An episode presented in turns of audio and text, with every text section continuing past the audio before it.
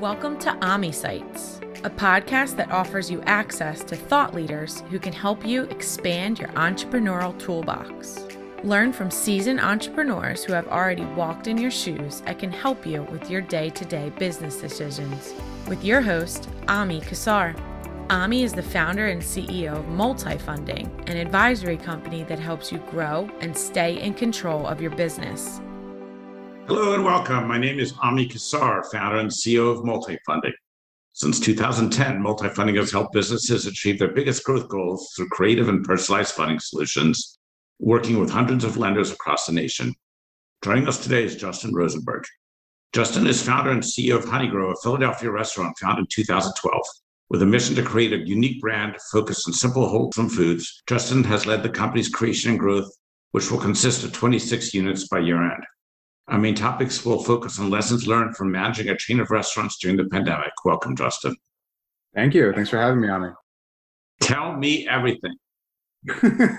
Where to begin? You know, I, I uh, met you through a mutual friend, Joe Mirabile, and uh, met you at the worst time possible because we were running out of cash. it was, you know, this this COVID thing. What is it? What's happening? You know, how do you treat this? How do you deal with it? Um, it was a very scary time back in uh, mid March 2020. So been a, been a while. Tell us a little bit about how life was in February 2020 and what was going on. February was okay. February was uh, you know, business was really good, um, doing well. We're actually we were about to run a process for a fundraise to to grow. I was in California right before that, surfing in Malibu, surfing in Venice. Life was good. On the plane ride back, there were a few folks with masks on. I'm like, "What are you wearing masks? You guys are a bunch of wusses." And you know, now it's a different different conversation. You know, they were they were had some foresight. So February 2020 was pretty good. It was all right. Restaurants did you have? Where were you at? who owned it? Where were you in your cycle? Yeah, yeah. So we um we had at that point I think we had 28 and we were in R in in seven different geographical regions. So we're predominantly based in Philadelphia, New Jersey, Central North Jersey, um, South Central North. We're in New York, we're in Boston, we're in Pittsburgh, we're in Maryland, we're in Delaware, and we're in the DC metro area. And um, we had another concept we had launched called Minigrow, which is a smaller version of Honeygrow. And we had our offices based in Fishtown, Philadelphia. It was a giant 18,000 square foot facility that was also serving as a commissary with no plans to close anything. We kind of just like, all right, let's let's keep going. Pandemic came and our sales dropped by about 65% out of the gate. And uh, I'll never forget, you know, like everyone else has the where were you when you heard the news story? I was at the dinner with a buddy of mine, and suddenly the NBA was canceled and NCAA was canceled, and uh, Trump makes the announcements about travel bans. I'm like, holy crap, this is this is no joke. Oh my god! And uh, you know, the next day we all went back to work, kind of assuming like, well, what are next steps here? And then there was shutdowns eventually. So you know, we were lucky enough to be considered an essential business. We stayed open. Um, our staff wanted us to stay open. They wanted the jobs we wanted to stay open as long as it was safe and for us to do so.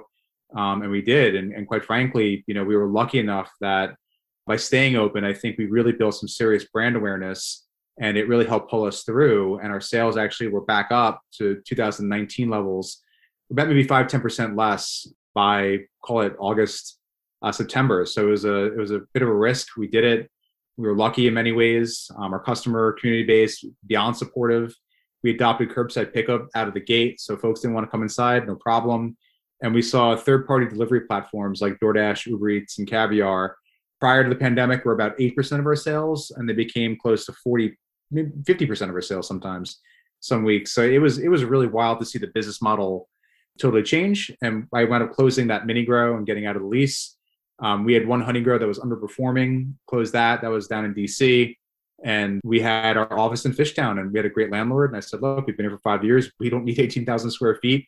We don't know if anyone's coming back inside this building. It was myself and a few other people coming in every day. And we now, we're now in Center City in a, a 45, 4,800 square foot space, which is certainly more appropriate for, for us and our size. And thank God that today the, the business is doing actually better than it ever has. So it's kind of wild turn of events.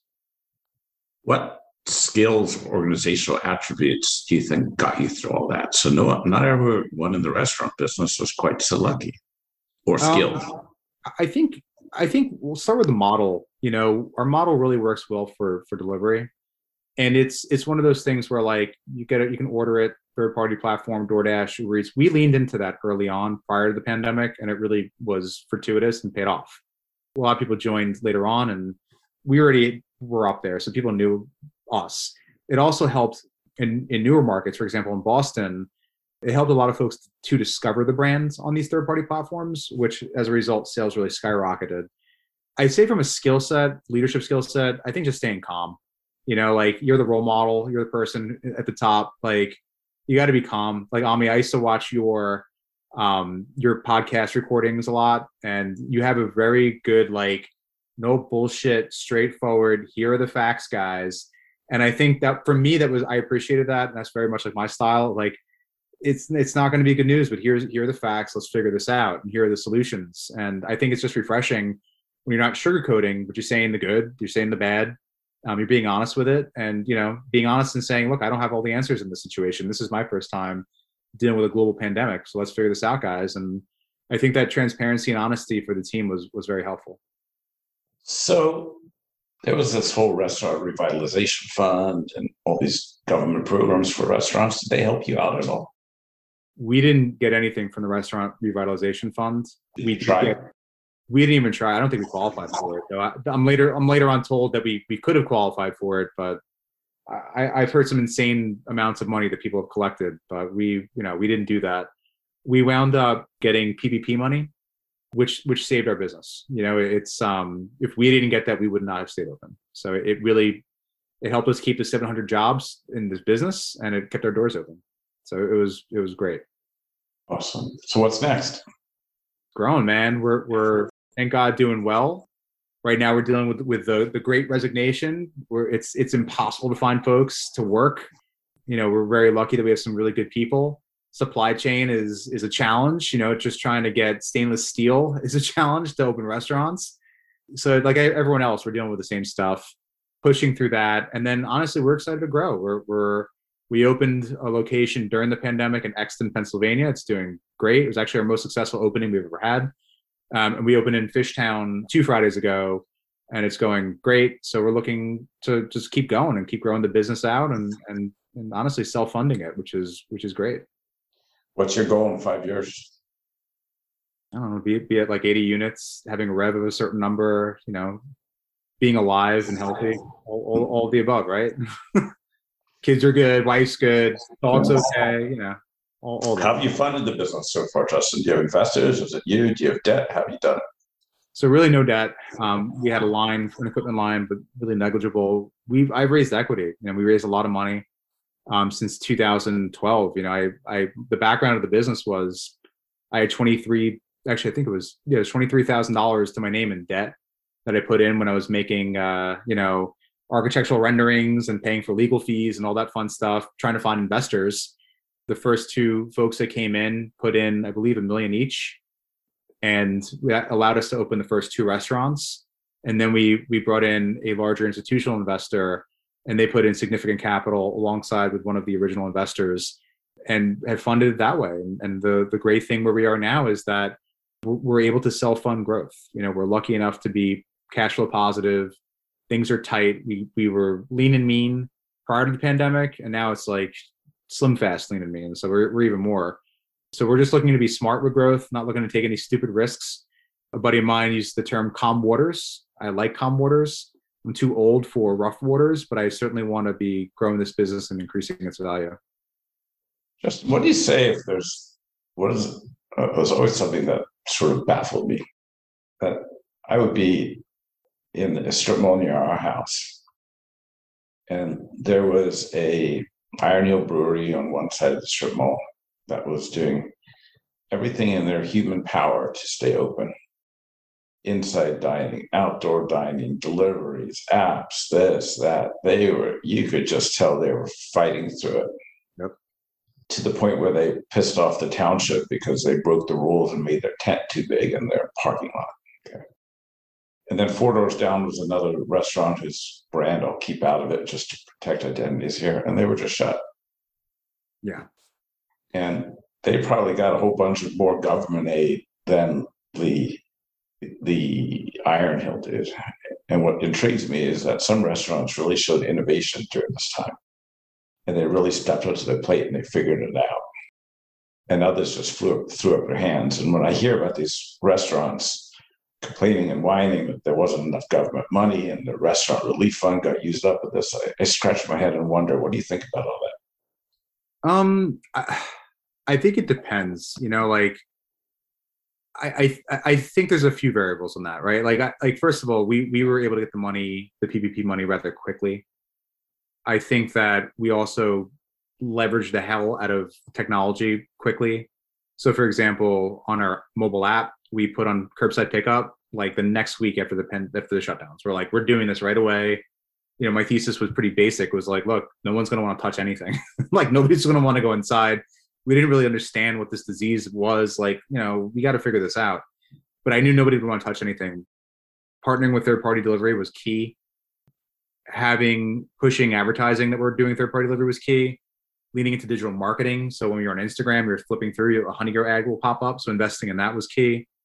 Um, staying open, honestly, that was that was huge. You know, kind of just riding it out. Luckily, and and using the funds to do that. I mean, we were pay, using PPP money to pay people to to work. I mean, that really was what the money was used for and what it should be for. And it helped us stay alive. And I think that, you know, all the stuff that Iron Hill did, same thing, outside outside dining, you know, just just and also I guess being fortunate enough to have enough capital to weather the storm. So, you know, I don't know anyone's balance sheet prior to the pandemic, but you know, like I said, we didn't have any debt. So we were lucky from that regard also negotiating with our landlords. I mean, everything when you look at the P and L, like we got after everything on the P and L from you know, paper vendors to, you know, calling our bank saying, hey, like we have this equipment lease. Can we defer payment? We'll pay it back. They were great to work with. Landlords, I think like that Friday was the shutdown or Monday. I literally emailed our 28 landlords personally and said, guys, like we need some sort of deferral abatement now. And uh, I think we were the first ones to do it. Like we just moved fast. Um, and part of that really was because I mean, like we went through a turnaround in 2018. We we almost went out of business grew too damn fast and made some dumb mistakes in real estate. And I spent 2019 cleaning it up. So I was I was already a veteran. I was like, all right, here's what we got to do, guys. Like here, here are some levers. You know, hate doing layoffs, hate taking, taking pay cuts, but you know, you got to do what you got to do to to keep the business going. So I don't know, just embrace the tough stuff. Yeah, and move quickly. And and life is not a straight line. And don't cry over spilled milk, and don't get paralyzed. yes, that's my two cents. Justin, any words of wisdom or last insights or things I should have asked you about your experiences that I forgot that would be helpful to our listeners? Um, just get vaccinated. That's it. Hopefully, I've, I don't know if I pissed a lot of people off with that, but whatever. I don't care. Get vaccinated. That's where I'm at. where can people find Honeygrow stores and tell us about the food and, and all that? Um, you can find Honeygrow, honeygrow.com. Find us on Instagram, Facebook, Twitter, predominantly in the Philadelphia area. If you're in Boston, look us up. New York, DC Metro, Baltimore, Delaware. Yeah, you know, we're we're excited to to be doing okay and pushing, and you know, just keep pushing forward like everything else, man. Just keep going. Awesome. Justin, thank you so much for your time. Thank you for sharing your great story with our listeners. It's certainly inspirational. And I appreciate it. And I appreciate you. I appreciate you too, man. Thank you for having me. Thanks, buddy. Appreciate it. Thanks for joining us today on AMI Sites with your host, Ami Kassar, the foremost SBA thought leader. Make sure you visit us at multifunding.com where you can meet our advisory team and learn more about how we help entrepreneurs fund their future.